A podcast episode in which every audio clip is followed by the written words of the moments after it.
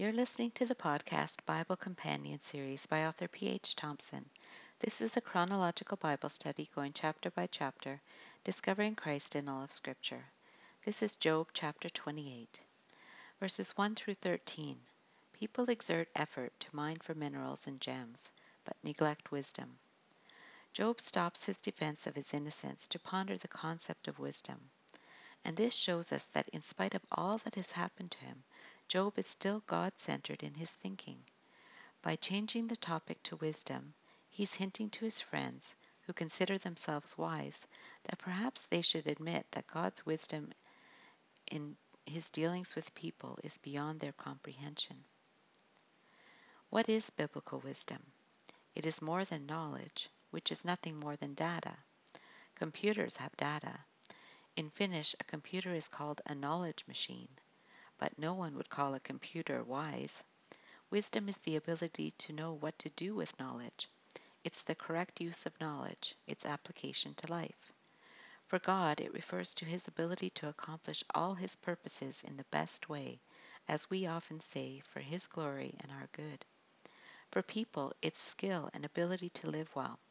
And this is why the starting point must be the fear of God. Only when we understand who he is and we bow in worship, can we begin to live in a way that honors Him and fears displeasing Him. This was the lesson Job needed to learn, and indeed the lesson we all must learn. He compares the effort exerted by people to mine for the treasures of the earth, for minerals like silver, gold, iron, and copper, or gems like lapis lazuli. He describes processes we'd be surprised that the ancients understood, unless we believe that Adam and Eve were very intelligent and that when they fell spiritually in the Garden of Eden, that there were true losses. And after the flood, it took some time for these things to be relearned. In the book of Genesis, chapter 4, there is already a reference to craftsmen in bronze and iron. So far from being grunting cavemen, the first people were highly intelligent. Job says, There is a mine for silver and a place where gold is refined. Iron is taken from the earth, and copper is smelted from ore. Mortals put an end to the darkness. They search out the farthest recesses for ore in the blackest darkness. Far from human dwellings they cut a shaft, in places untouched by human feet. Far from other people they dangle and sway. The earth from which food comes is transformed below as by fire. Lapis lazuli comes from its rocks and its dust contains nuggets of gold. No bird of prey knows that hidden path, no falcon's eye has seen it. Proud beasts do not set foot on it, no lion prowls there. People assault the flinty rock with their hands and lay bare the roots of the mountains. They tunnel through the rock, their eyes see all its treasures. They search the sources of the rivers and bring hidden things to light. Look at some of those phrases silver mines, refined gold, copper smelted from ore, shafts cut in blackest darkness, gold dust and nuggets, and tunneling through rock. And this is exactly how it is done. But Job is not just saying this to impress us. He contrasts this effort people make to get these useful, necessary, and beautiful things which will not last, to the seemingly minimal effort people go to in their search for the true treasures of wisdom and understanding. He asks, But where can wisdom be found? Where does understanding dwell? No mortal comprehends its worth. It cannot be found in the land of the living. People don't search for it because they don't understand its value. They don't see it as a treasure. Verses 14 through 19, where wisdom is not found. Before he answers the question of where wisdom can be found, he tells us where it is not found.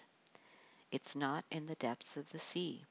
It cannot be purchased at any price with fine gold or silver or gems of onyx, lapis lazuli, topaz, or crystal. Coral and jasper aren't even worth mentioning. The price of wisdom is beyond rubies. We hear this from Solomon as well in Proverbs 3 13 15, where he personifies wisdom as a woman. Blessed are those who find wisdom, those who gain understanding, for she is more profitable than silver and yields better returns than gold. She is more precious than rubies. Nothing you desire can compare with her. And again in Proverbs 8, 10, and 11 Choose my instruction instead of silver, knowledge rather than choice gold. For wisdom is more precious than rubies, and nothing you desire can compare with her. Tremendous effort, vigorous and demanding work, is made to obtain these treasures. We should do as much in our search for wisdom. Proverbs 2 3 6 tells us, Indeed, if you call out for insight and cry aloud for understanding, and if you look for it as for silver and search for it as for hidden treasure, then you will understand the fear of the Lord and find the knowledge of God. For the Lord gives wisdom, from his mouth come knowledge and understanding. Then he mentions two places Cush, also known later as Ethiopia, which is the source of topaz, and Ophir, which was known in the ancient world for its high quality gold. We don't know its location now.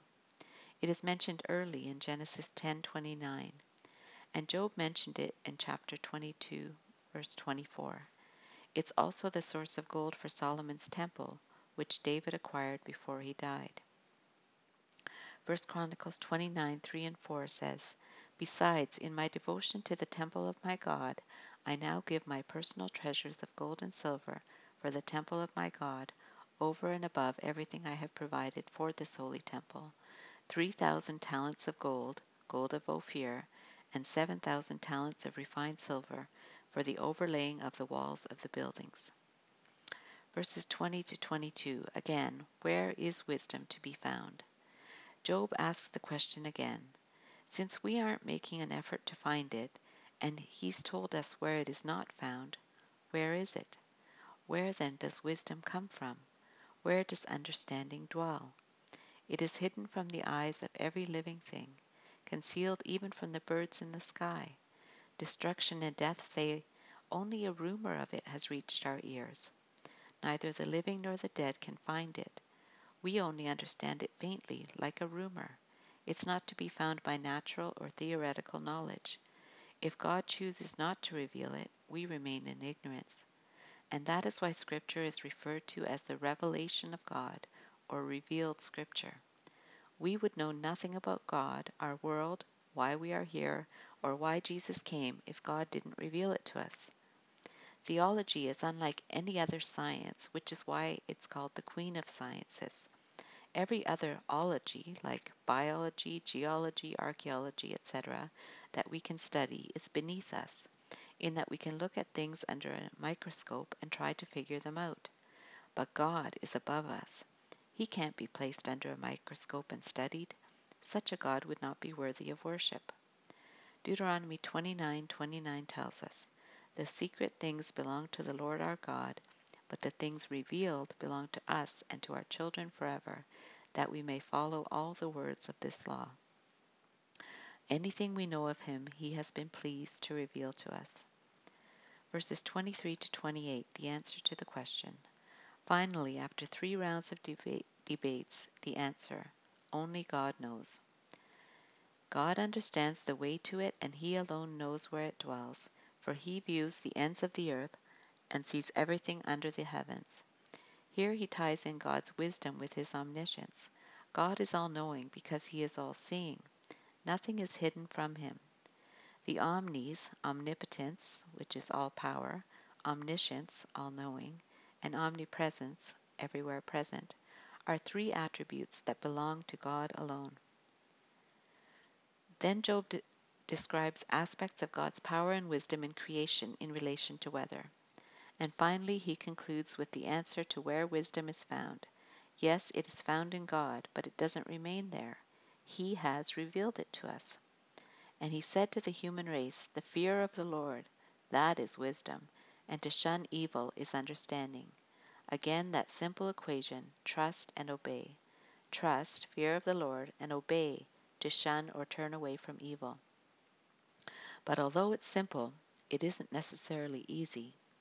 Then we must leave the unanswered questions to God and submit to His will. Scarlet threads. So, what scarlet threads or hints of Jesus Christ or an application to the gospel do we find in this chapter? Job concluded that wisdom is found in the fear of the Lord and obedience to Him. For a follower of Christ, He is our wisdom. It is because of Him that you are in Christ Jesus, who has become for us wisdom from God, that is, our righteousness, holiness, and redemption. And my goal is that they may be encouraged in heart and united in love, so that they may have the full riches of complete understanding in order that they may know the mystery of God, namely Christ, in whom are hidden all the treasures of wisdom and knowledge. Therefore, the pursuit of wisdom is found in pursuing Christ. He is the hidden treasure worth searching for and the pearl of great price that we should sell all to obtain. You've been listening to the podcast Bible Companion series by author P.H. Thompson. If you enjoyed this podcast, please subscribe and comment. Continue listening for Job chapter 29. May God bless the study of His Word.